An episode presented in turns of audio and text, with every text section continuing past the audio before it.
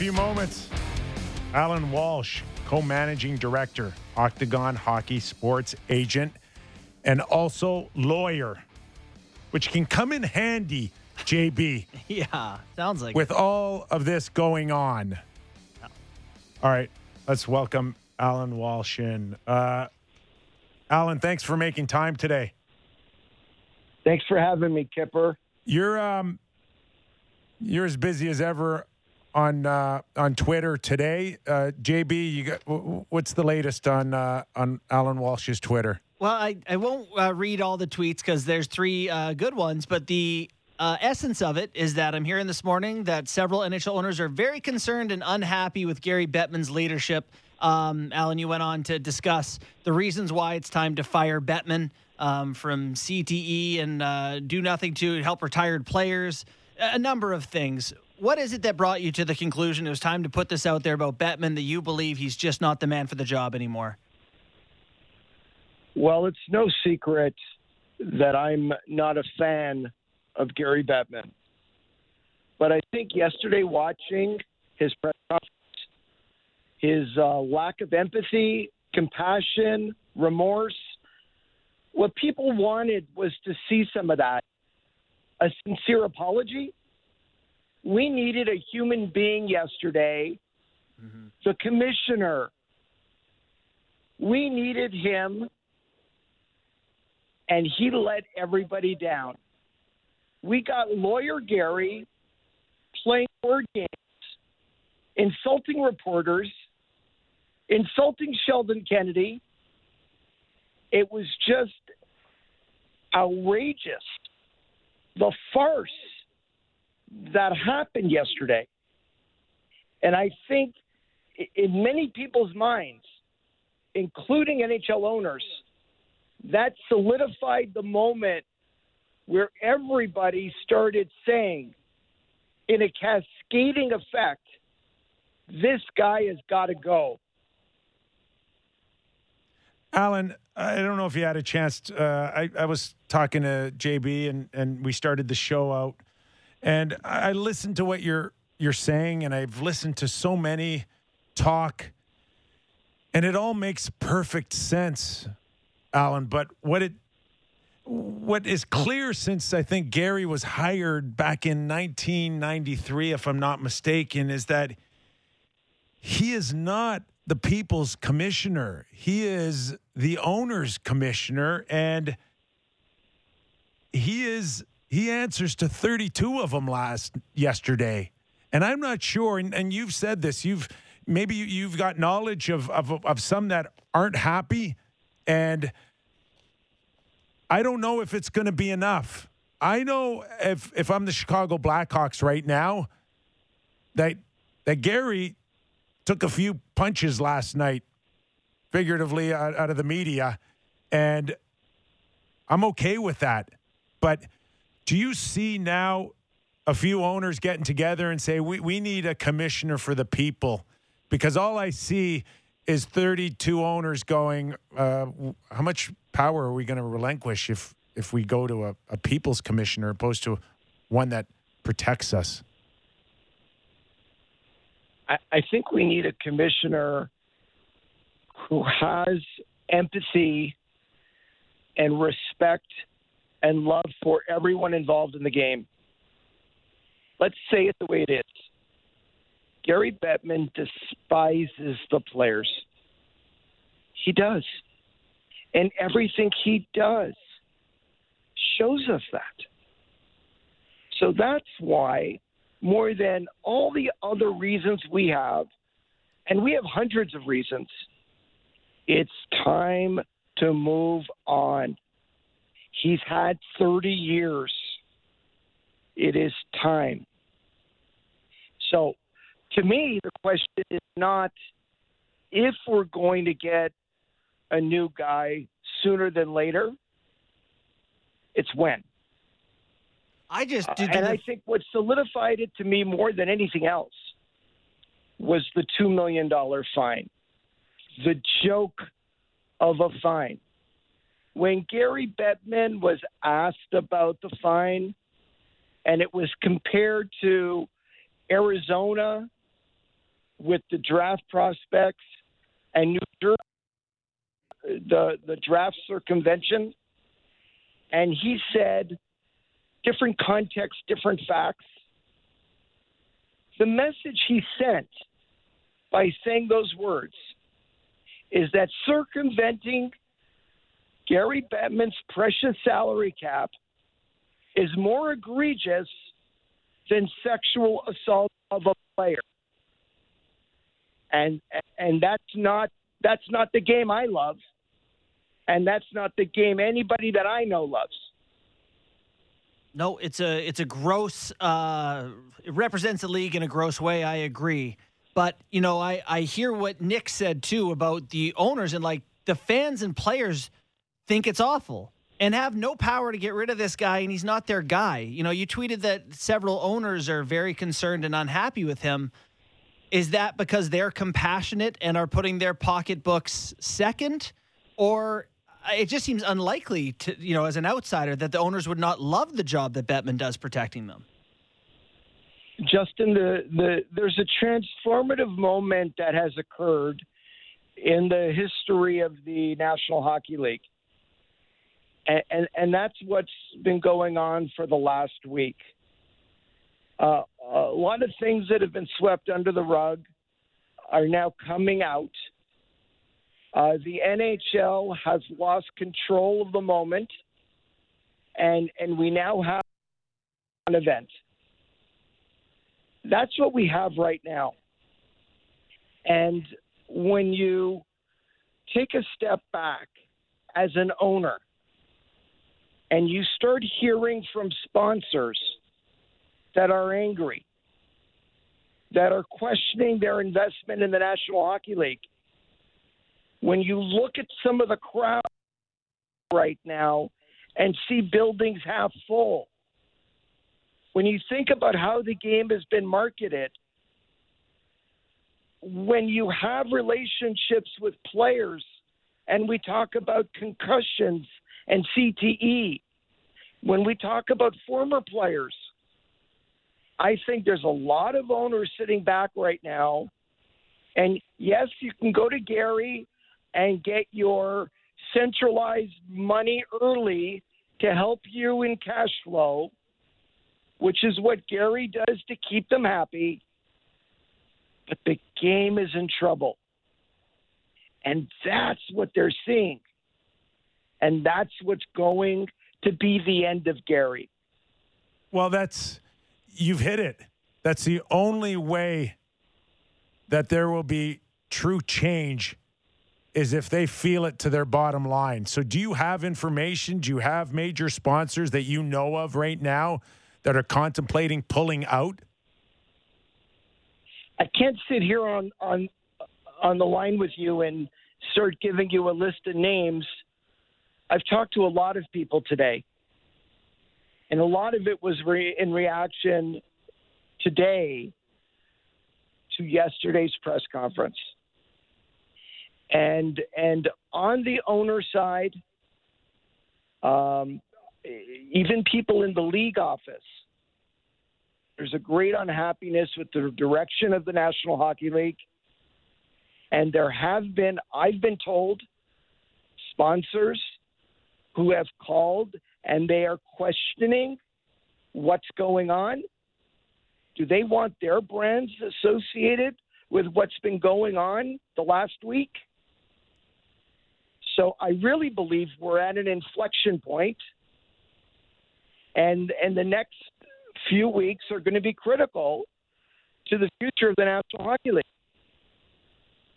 Alan, what do you hear from your players, the players that are with Octagon? You know, there's a big uh, uproar from the media and fans. How do your players feel about what's happening in the NHL right now? I, I think players in general are very concerned. Many are angry. How could this happen? And, I, and yes, there are systemic issues everywhere that needs change. Yes, we need a culture change. But as I've said before, culture is set at the top. and flows downward. So if the people at the top who are running the league, who are running teams, do not believe in the change of culture, we're just going to end up back at the same place with more victims down the road. It's horrible to say. But I was personally very impacted by Kyle Beach's interview. It was heart wrenching. And I've had people calling my office, uh, people I don't know, wanting to share their stories, just wanting to talk. I've had players call me and share incidents from their past that uh, horrible stuff.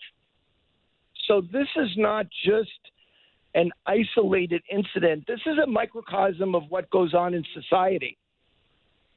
And I'm not saying there's other NHL coaches who've done this. I'm saying that there are many victims out there of sexual abuse and sexual assault. And it's a society problem. It's a problem in sports, especially minor and youth hockey and, and all the other sports. And I think we all have to recognize that. And then you have somebody like Sheldon Kennedy, who's dedicated his post career hockey life to trying to make the world a safer place for kids. And to, and, and to have Gary Bettman say at his press conference, well, you know, his abuse didn't happen when he played in the NHL. How heartless can you be? How tone deaf can you be? So I think me and, and a lot of other people have just had it. Alan, what can you tell us about uh, the three hour call with the uh, Players Association yesterday? We do know that Donald Fehr has recommended that the union hire outside counsel to conduct it we my, my sense is from what I had heard, there wasn't a lot of screaming or yelling or calling for anybody's job. It was just a, a calm uh, call into what can we learn moving forward, and and really what can an independent investigation at this level really do, other than help people misremember or vaguely recollect, because that seems to be going on around a lot of places these days? You know, Kipper, I've long advocated that agents stay out of the internal business of the NHLPA. I, nothing good can come of it. I think an agent's role is to support the NHLPA as an organization and support the players, specifically in collective bargaining, uh, but the internal issues uh, within the union is the it's the players' union, and it's not the agents' union. And and I think for me to comment at all uh, about NHLPA internal business, it's not my place to do that. I'm not going to do that. Uh, as an organization, I've always been a players' guy. I've always advocated for the players. A strong NHLPA is good for the game of hockey. And and I'll leave it at that. Okay, I, I, got one more for you because, um, and I don't know whether or not this has been discussed public or not. JB, you tell me if you've heard uh, anybody talk about this, but.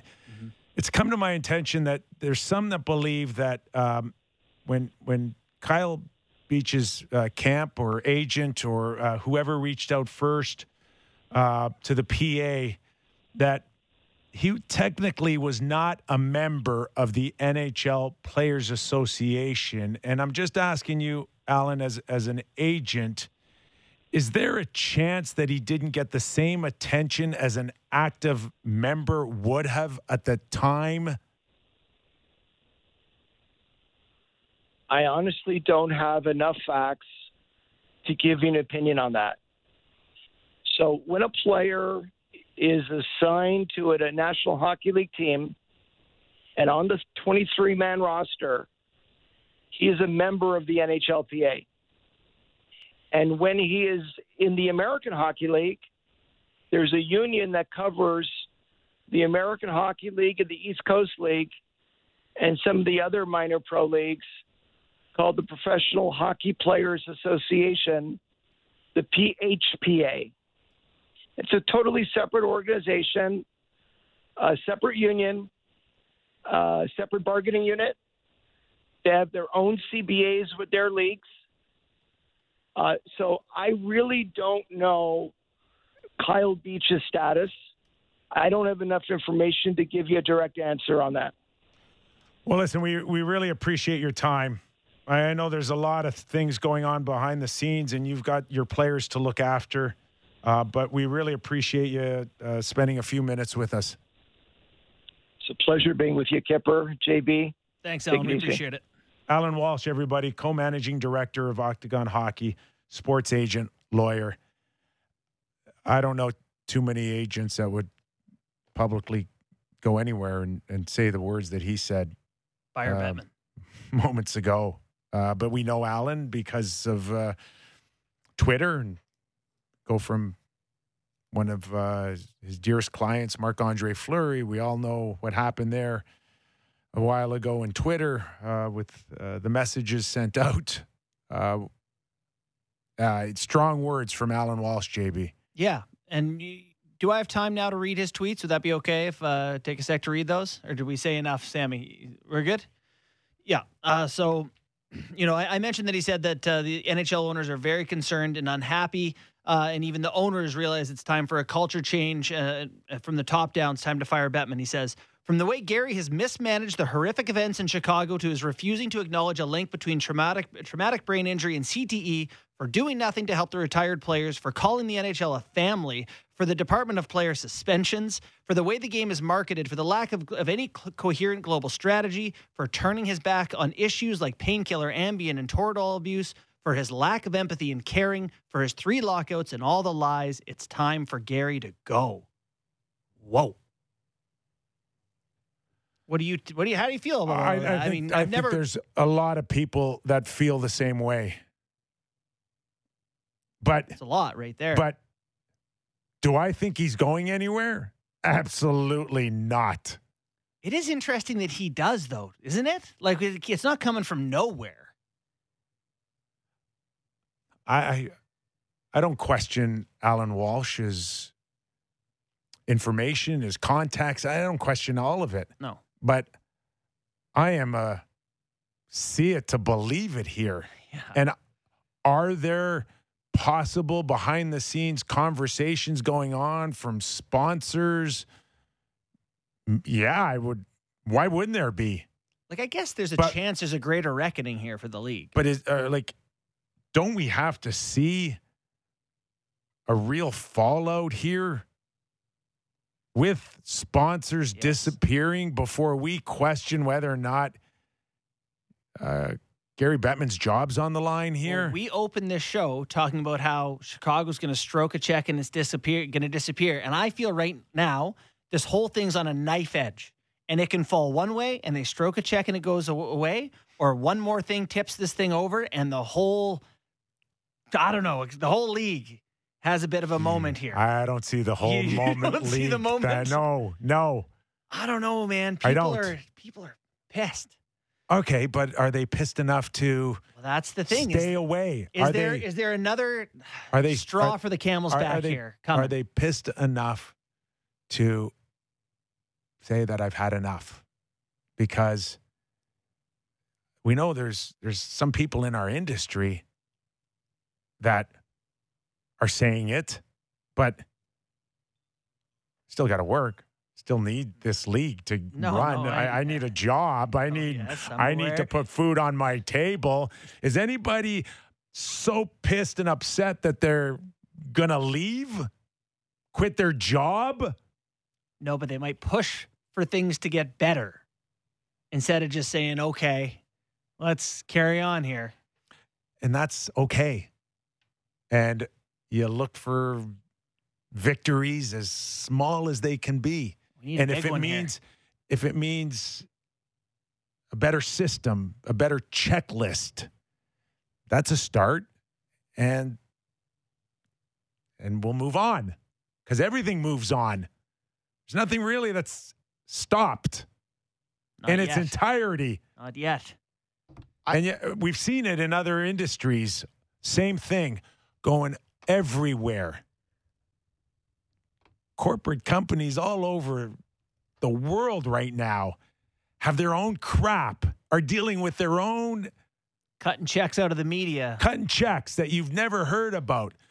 HR files as thick as War and Peace, Oh God. but they deal with it. Yeah. And unfortunately, this is a lot more public than others are going on. But what are the what's the what's everybody's first priority is to Survival. and protect image or the Yeah. bottom line.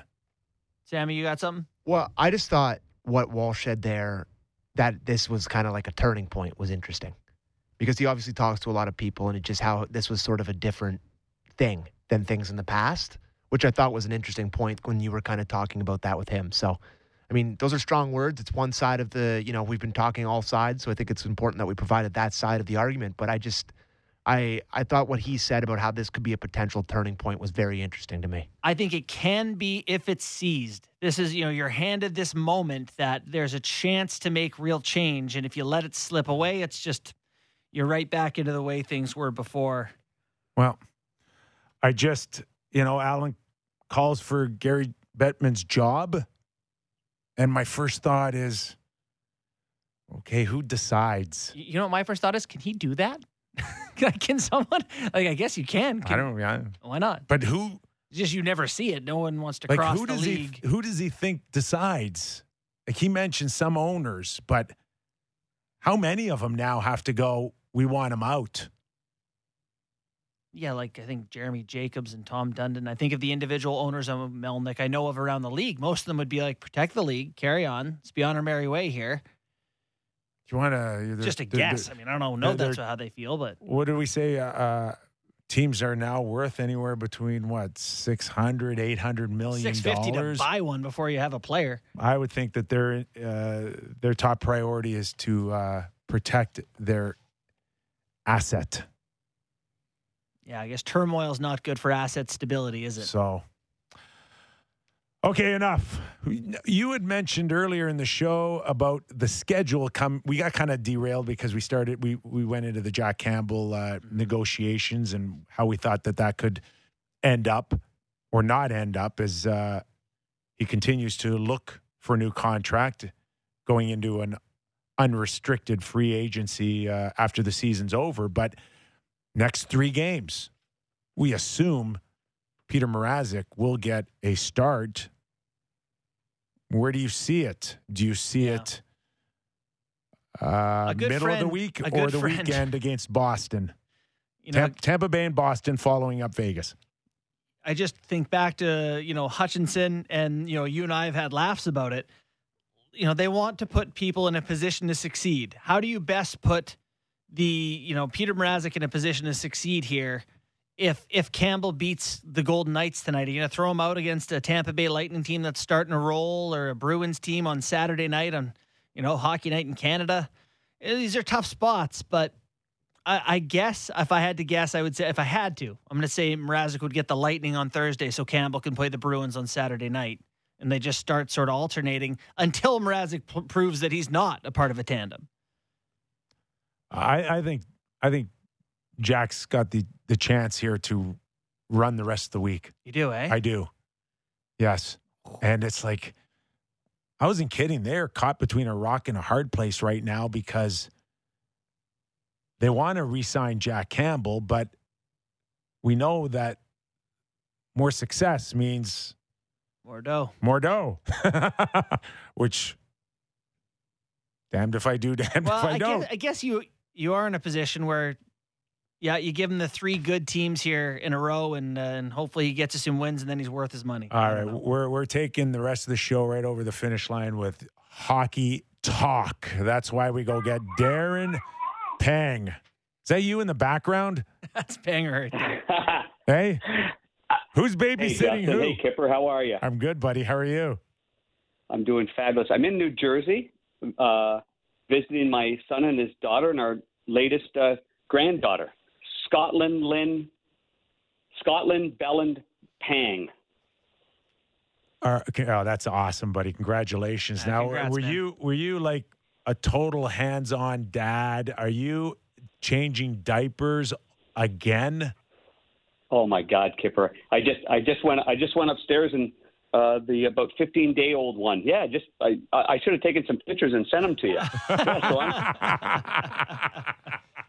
it, you know, it brings get, gets the old memory going. I've, I've my wife and I now have four grandkids, just barely under the age of two. It's just happened rather quickly, and it's been fun to relive it. And uh, you know, and you know, honestly, it's been it's been unbelievable. It's been um, I don't know what it is. It's hard to it's hard to explain, and I think grandparents would say the same thing that it's uh, there's something about it that just gives you some more life at, at an important part of your life. You, You know? should you should have seen me change a diaper in my heyday, man. I okay, I could have Oh. worked the pit in uh, oh, in guys, I got it down right now. I'm in the thick of it here. Bing, bang, boom. It's over. Like, I was Five, I was seven thinking of those big mitts, those big mitts of kippers. Oh my goodness gracious! Down goes the baby, down goes the poop in the diaper. Here he comes back up again. He's got the co-host stick. So how how's your schedule? Uh, still covering uh, the Blues as much as ever, or is it just uh, more of a pick your spots? No, actually, I mean every game that I can make it, uh, Kipper, with the with the Blues on Bally Sports, I make it.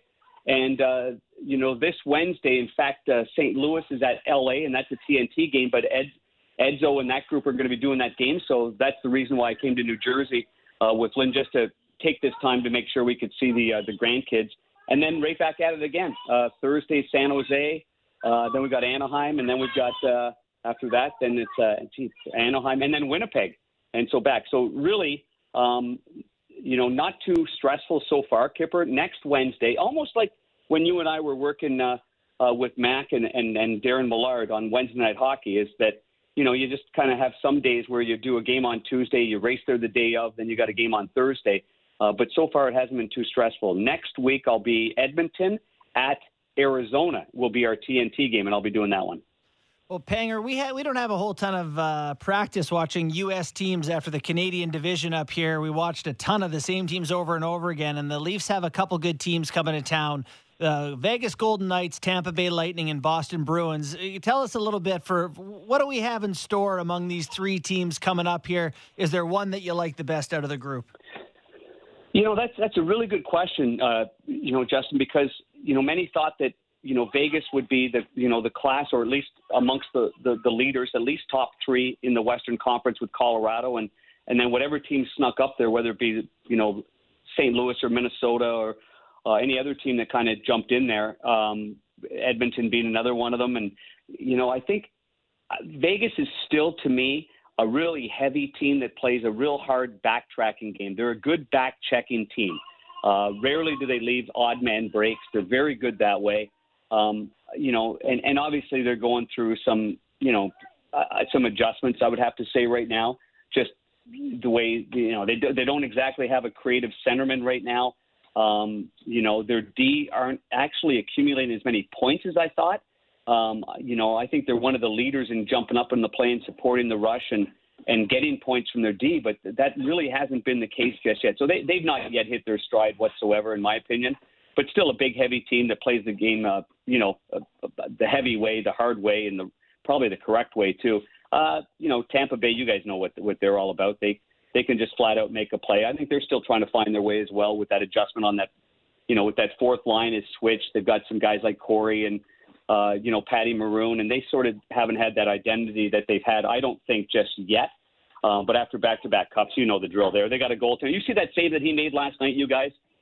Oh yes, Vasilevskiy made. Yes. Oh my goodness! I mean, come on. You know, just when you think you got that team beat, you know that's that's what separates that team. It's their uh, their their goaltender is the best goaltender in the world, and there is there's no second from. I mean, right now, I think he's he's that far ahead of the bunch at this particular point.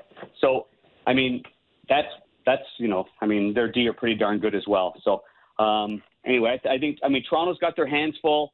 Teams that think they're going to get it to that next level. um, and think just because a year has passed or hey, we think we're you know we, we've got this figured out or that figured out. The teams that have been there, done that, they also are trying to figure it out. I mean, I cover the St. Louis Blues. Everybody had them, you know, kind of at the you know not the bottom, but they probably thought ah out of sight, out of mind. They lost the last two playoffs weren't very good. I turn around in training camp and all they want to do is prove people wrong. And they're having a great start. And that's going to be the you know same thing for all the other teams that we're talking about. So um, anyway, that's what's make what makes it hard for a team that hasn't had an accomplished playoff, um, you know, set of years, if, if that's the right way of describing it. You know, like Vegas conference final, you know, final conference final, Colorado knocking on the door, St. Louis has been there, and that's that's what makes it hard. You have to be hardened by your experiences and learn from them and be hurt by them, and, and I think that's how you get over the top and become champions. Hey, Panger, you were uh, watching uh, from afar Doug Armstrong re sign Jordan Binnington uh, to a contract, and that was after he won a Stanley Cup. And there's still people, believe it or not, that would say, uh, you're not really sure what you're paying for, you know, with, with a guy like this who came on so late. And now the Toronto Maple Leafs are trying to sign Jack Campbell. And is there a danger here of still not knowing what you might be paying for? Well, for, well, for for sure there is. As, as well as Jack Campbell, Kyper has, you know, has performed, and since coming over from the LA Kings, he's been a bit of a silver lining and a savior for the organization. Um, is he a still a is he a tier two number one goalie? Is he a is he a guy that can actually take them through one playoff round, let alone three more after that. Um, yet to be seen. But is he the best option they have right now? Uh, I'd probably say so. So now it's about what kind of term you're going to give him. And I think uh, we've all been around the block enough. A lot of people thought that that deal for Binnington is that too hardy? Is that too long? Uh, you know, what has he done? Well, what what did he do? You know, there's a, he brought the only Stanley Cup that the St. Louis Blues have ever had. So the next year he followed up with 30 wins in the NHL, and uh, and so you know, so I, I think Doug Armstrong looks at it and says, I'm going to re-sign my head coach. I'll probably pay him $3 million. He was an intern head coach, and then he won the Stanley Cup. Well, he's going to get rewarded. The goaltender won a Stanley Cup. He's going to get rewarded for that as well. And so, you know, as far as Jack Campbell's concerned, the only thing you have to be careful of is committing too many years and too many dollars for a guy that hasn't, you know, taken anybody to any type of promised land. But all being said, right now, uh, unless you have Plan B somewhere in your closet, and I'm not sure if they do or if they think Plan B out there in the off season or sometime in the middle of the season uh, is better than what they have. Well, then you better lock up what you have. And you know, I'm, I'm not speaking for Jack Campbell, but I know that if I was in his position and I had that opportunity from a team, uh, any team, and, and then they gave me the confidence and I took over and they they let the number one goalie, you know, run off in the off season. I, I think I would I would do not them a favor, but I would make sure that I watch what I did because the grass isn't always greener. He's got something great going there in Toronto. And when you've got something great and people believe in you, there's nothing like that as an athlete. And so um, I, I, I don't, I, I wouldn't imagine this is going to be some kind of real overly complicated uh, conversation or, or contract on, on both sides, but it seemingly may be. Well, you know, I'm I agree with you. Uh, I'm also glad that Kyper brought up um, Binnington because uh, you got to tell me about this guy. I can't tell if he's a bluffer or not, but how do you how do you feel about his antics out there, kid? Justin, I, I got to tell you something. I get more texts during games.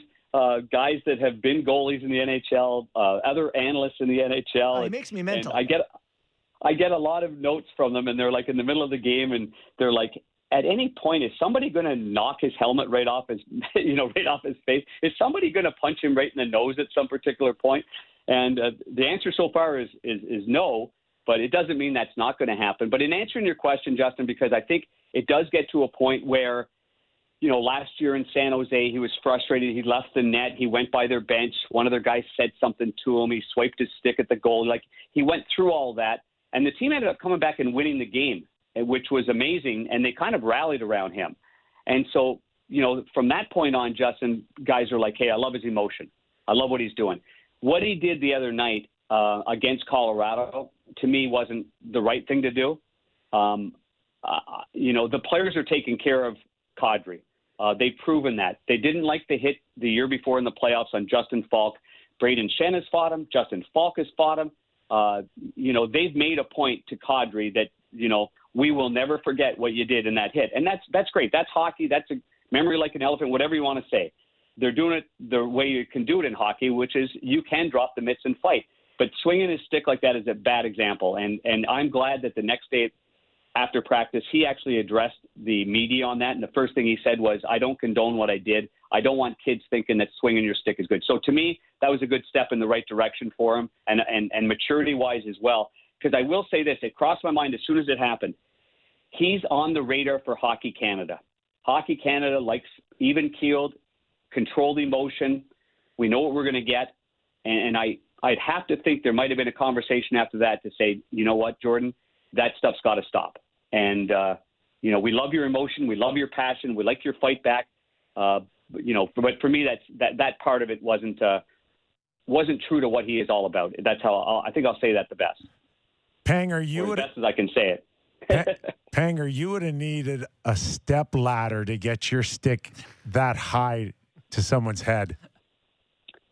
Oh well, you know these goalies they've got these. Uh, their, their skate blades are a lot taller now. You know what I mean, Kyper? They're a lot taller. They, I, I would. Here's I did that. I tried that once in. Uh, I was playing in Saginaw in the IHL. A kid, uh, a kid did a kind of kind of the moves that we see now in the shootout. You know, through the legs, kick it up. You know, one hand on the stick. And and I took exception to it. The As- shootout had just started it in the IHL, As you and should. I took a one-handed and I took a one-handed swing at this kid. I think his name was Glenn Greeno, and and I nearly decapitated him. and our coach at the time, Dennis DeRozier, one of the toughest IHL players ever, he chased me off the ice. He knew I don't. He didn't grab me by the throat, but he was looking like he was going to do that.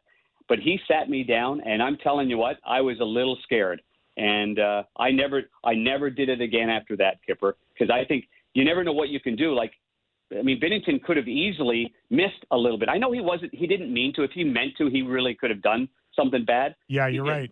But but you never know. He could have. I mean, it, it could have happened, and it could have been awful. And Awful. uh, and I I thought of that when I did that to that kid uh, in the minors in the IHL, and I I never did it again after that. Even when those guys were hot dogging and doing all these practice things that I always drove me crazy for, I, I still didn't do it again. Okay, shh. Keep, keep your voice down. I think the baby's sleeping. Oh, oh, Chipper! I've got more energy now than I did before. I've, I'm I'm fired up again. All My golf season next year is going to be tidy because I'm I'm limber now. I'm way more limber. All right, he's Darren Pang, former NHL goalie and current host of Romper Room. Remember that show, Panger? I, I, the friendly giant. You were actually actual size for the friendly giant, I think. Uh, yeah, I, I could have I could have sat on that little rocking chair, Kyper. All right, Panger. Thanks for joining us. Thanks, Panger. My pleasure, Justin and Kyper. All Take right. care, boys. See Hockey ya. analyst on TNT. He's a pretty funny guy. Great guy. Really salt of the earth fella.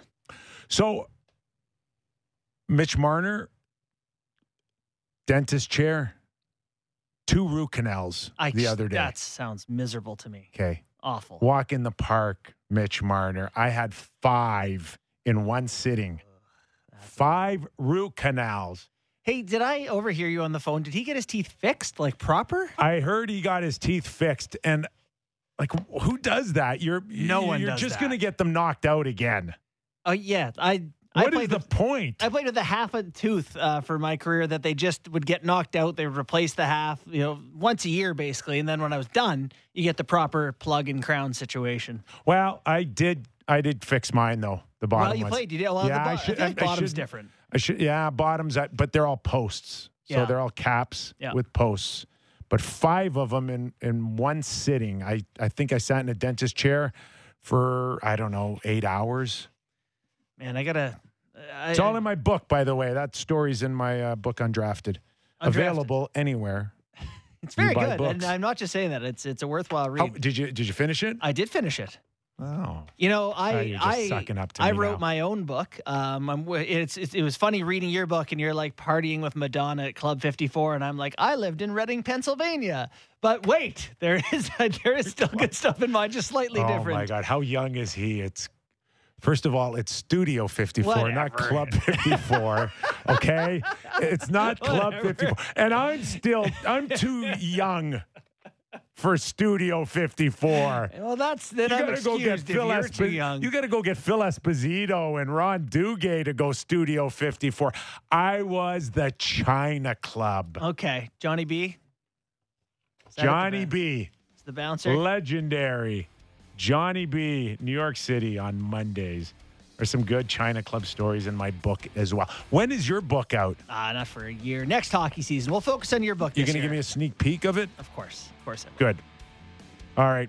Fast two hours here Yes. as the Leafs gear up for puck drop against Vegas. We're going to be back here tomorrow to break that down and, and still so much more. Thanks, everybody, for listening to the Real Kyper and Bourne Show. Show 22. Derek Brandeo on tech and Sammy producing. See you tomorrow.